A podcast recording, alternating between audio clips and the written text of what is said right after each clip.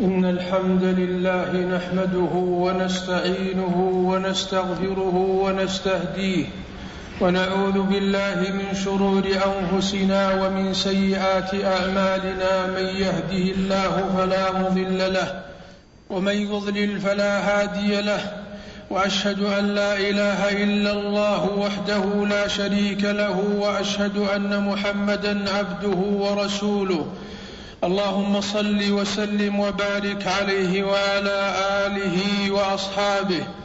يا أيها الذين آمنوا اتقوا الله حق تقاته ولا تموتن إلا وأنتم مسلمون. معاشر المسلمين من الآفات الكبرى والأدواء العظمى التي دبت إلى مجتمعات المسلمين انتشار عادة قيل وقال دون استناد إلى برهان قاطع ولا اعتضاد على دليل ساطع فذلكم باب فتنة ولباب محنة على الإسلام والمسلمين لأن تناقل أحاديث لا زمام لها ولا خطام توغر الصدور وتغير العقول وتفسد الأخوة بين المسلمين. تجر من الويلات ما لا يحصى ومن الشرور ما لا يستقصى. لا يليق بمجتمع الإسلام تداول أقاويل تشاع وأحاديث تذاع سندها الظن والتخميم سندها الظن والتخمين والرجم بالغيب من غير تثبيت ولا تبيين. فذلكم مما يحمل المفاسد العظمى. ويتضمن الآثام الكبرى لذا جاء النهي الصريح من سيد الثقلين عليه الصلاة والسلام عن تلك المبادئ القبيحة والمسالك المعوجة. ففي الصحيحين أنه صلى الله عليه وسلم قال إن الله كره لكم قيل وقال وكثرة السؤال وإضاءة المال. يقول ابن القيم رحمه الله من عني بالنار والفردوس شغل عن القيل والقال ومن هرب من الناس سلم من شرورهم. إخوة الإسلام حرمة الأعراض عظيمة في الإسلام لذا فمن أعظم الظلم التجني على أحد من المسلمين أو التعرض له وفق عواطف أمياء وتبعية بلهاء فقد صح عن النبي صلى الله عليه وسلم أنه قال الربا اثنان وسبعون بابا أدناها مثل إتيان الرجل, رجل أمة وإن أربى الربا استطالة الرجل في عرض أخيه وفي حديث آخر أربى الربا شتم الأعراض.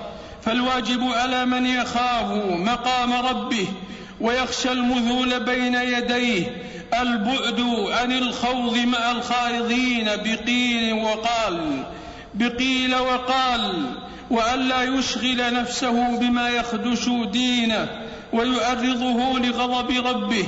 ففي الحديث الصحيح الذي رواه أحمد وأبو داود أن النبي صلى الله عليه وسلم قال من قال في مؤمن ما ليس فيه أسكنه الله ردغة الخبال حتى يخرج مما قال وردغة الخبال عصارة أهل النار. وفي الصحيحين قوله صلى الله عليه وسلم من كان يؤمن بالله واليوم الآخر فليقل خيرا أو ليصمت. وفيما, وفيما رواه الطبراني بسند حسن فلا تقل بلسانك إلا معروفا ولا تبسط يدك إلا إلى خير إخوة الإسلام. ومن الإثم المبين التسارع في نشر أخبار لا يأضدها دليل وإشاءة أحاديث لا يسندها برهان. فربنا جل وعلا يقول يا أيها الذين آمنوا إن جاءكم فاسق بنبأ فتبينوا أن تصيبوا قوما بجهالة فتصبحوا على ما فعلتم نادمين. ولهذا نص أهل العلم على أن من على أن من علامات الحمق ترك التثبت وتربص الأخبار الواهية والظنون الباطلة وتصيد الأحاديث الكاذبة وسوء الظنون بالمسلمين وحملهم على محامل السوء والشكوك معاشر المسلمين. سبيل أهل الإيمان والتقوى ومنهج ذوي الصلاح وطاعة المولى. التزام التزام الأصول الإسلامية. كما حثهم عليه خالقهم. لا يخوضون مع الخائضين. بل موقفهم التحلي بقول ربهم جل وعلا ولولا إذ سمعتموه ظن المؤمنون والمؤمنات بأنفسهم خيرا وقالوا هذا إفك مبين. ومن هنا فهم في حذر من الولوج في نشر الإشاءات العارية عن الصحة وفي بعد عن بث الأخبار الخالية عن الحقيقة.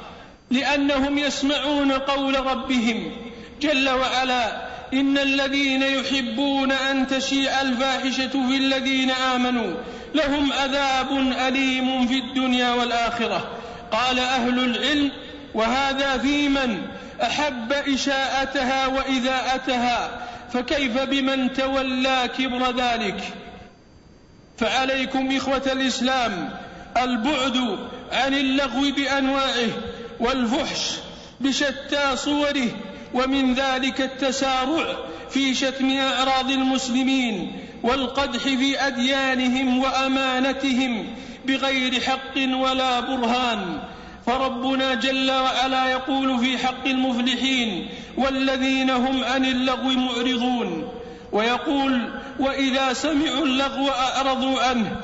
إن إصدار الأحكام على أحد من المسلمين بدون بيان أسباب شرعية ولا حجج قطعية ولا براهين صحيحة ولا أدلة واضحة أمر قبيح في الإسلام يسبب الشر الخطير ويحدث البلاء الكبير ومن حاد عن تلك الأصول العلمية والقواعد الشرعية العاليه فقد وقع في اللجج الباطل والحم والحمق الممجوج وصار همازا لمازا متحاملا على المسلمين منحرفا عن الجاده تاركا للإنصاف. واعلم واعلم أيها المنتقد أن أعراض المسلمين حفرة من حفر النار حفرة من حفر النار كما قال التقي بن دقيق العيد فإياك أن تقف على شفيرها. واعلم أنك إن جرحت مسلما بغير تثبت ولا تحرز أقدمت على الطعن في مسلم بريء من ذلك ووسمته بميسم سوء سيبقى عليه آره أبدا ويبقى عليك إثمه أبدا. ولذا فإن أشد الغيبة ولهذا فإن أشد أنواع الغيبة وأضرها على أهلها وأشرها وأكثرها بلاء وعقابا أن يتساهل المرء بما تخطه يمينه بما لا سند له ولا معتمد بل بجهل مفرط في الحقائق وغلو زائد في إساءة الظن بالمسلم فيقرأه فيقرأه حينئذ الملأ ويشهد عليك ويشهد عليك أهل الأرض والسماء بما كتبت. فتذكر يا من تقع في ذلك. فتذكر يا من تقع في ذلك. ما ورد في الصحيحين عن المعصوم صلى الله عليه وسلم أنه قال إن الرجل ليتكلم بالكلمة ما يتبين فيها يزل بها في النار أبعد ما بين المشرق والمغرب. وليتذكر المسلم أن الله سائله عن سمعه وبصره وفؤاده. وأما قاله اعلم أن الله رقيب عليك شهيد على فعلك وقولك واعلم أن الحق في الدنيا وفي الآخرة في انتصار وعلو وازدياد والباطل في انخفاض وسفال ونفاد والبهت والزور وإن علا وارتفع في الآفاق وشاء بين المسلمين فهو آخذ صاحبه إلى الهاوية ومرد به إلى سوء العاقبة في الدنيا وفي الآخرة فعلينا جميعا الالتزام بالمعيار الشرعي الذي جاء به نبينا محمد صلى الله عليه وسلم جاء به في كل شيء وفي الأخبار وعلينا جميعا وعلينا جميعا مراعاه العزيز الجبار. قال الإمام أحمد ما رأيت احدا تكلم في الناس وآبهم إلا سقط وليتذكر من أطلق قلمه أو لسانه في التجريح والقدح بكلام لا يستند على مأخذ بل على جهل بالحال وعدم تصور للواقع أنه بهذا قد بغى وظلم. فليخشى على نفسه من دعوة تسري بليل وهو عنها غافل فقد قال صلى الله عليه وسلم واتق دعوة المظلوم فإنه ليس بينها وبين الله حجاب. وصدق القائل وصدق القائل قضى الله أن البغي يصرع أهله وإن على الباغي تدور الدوائر. بارك الله لي ولكم في القرآن. ونفعنا بما فيه من الهدى والفرقان. أقول هذا القول وأستغفر الله لي ولكم ولسائر المسلمين. فاستغفروه وتوبوا إليه. إنه هو الغفور الرحيم.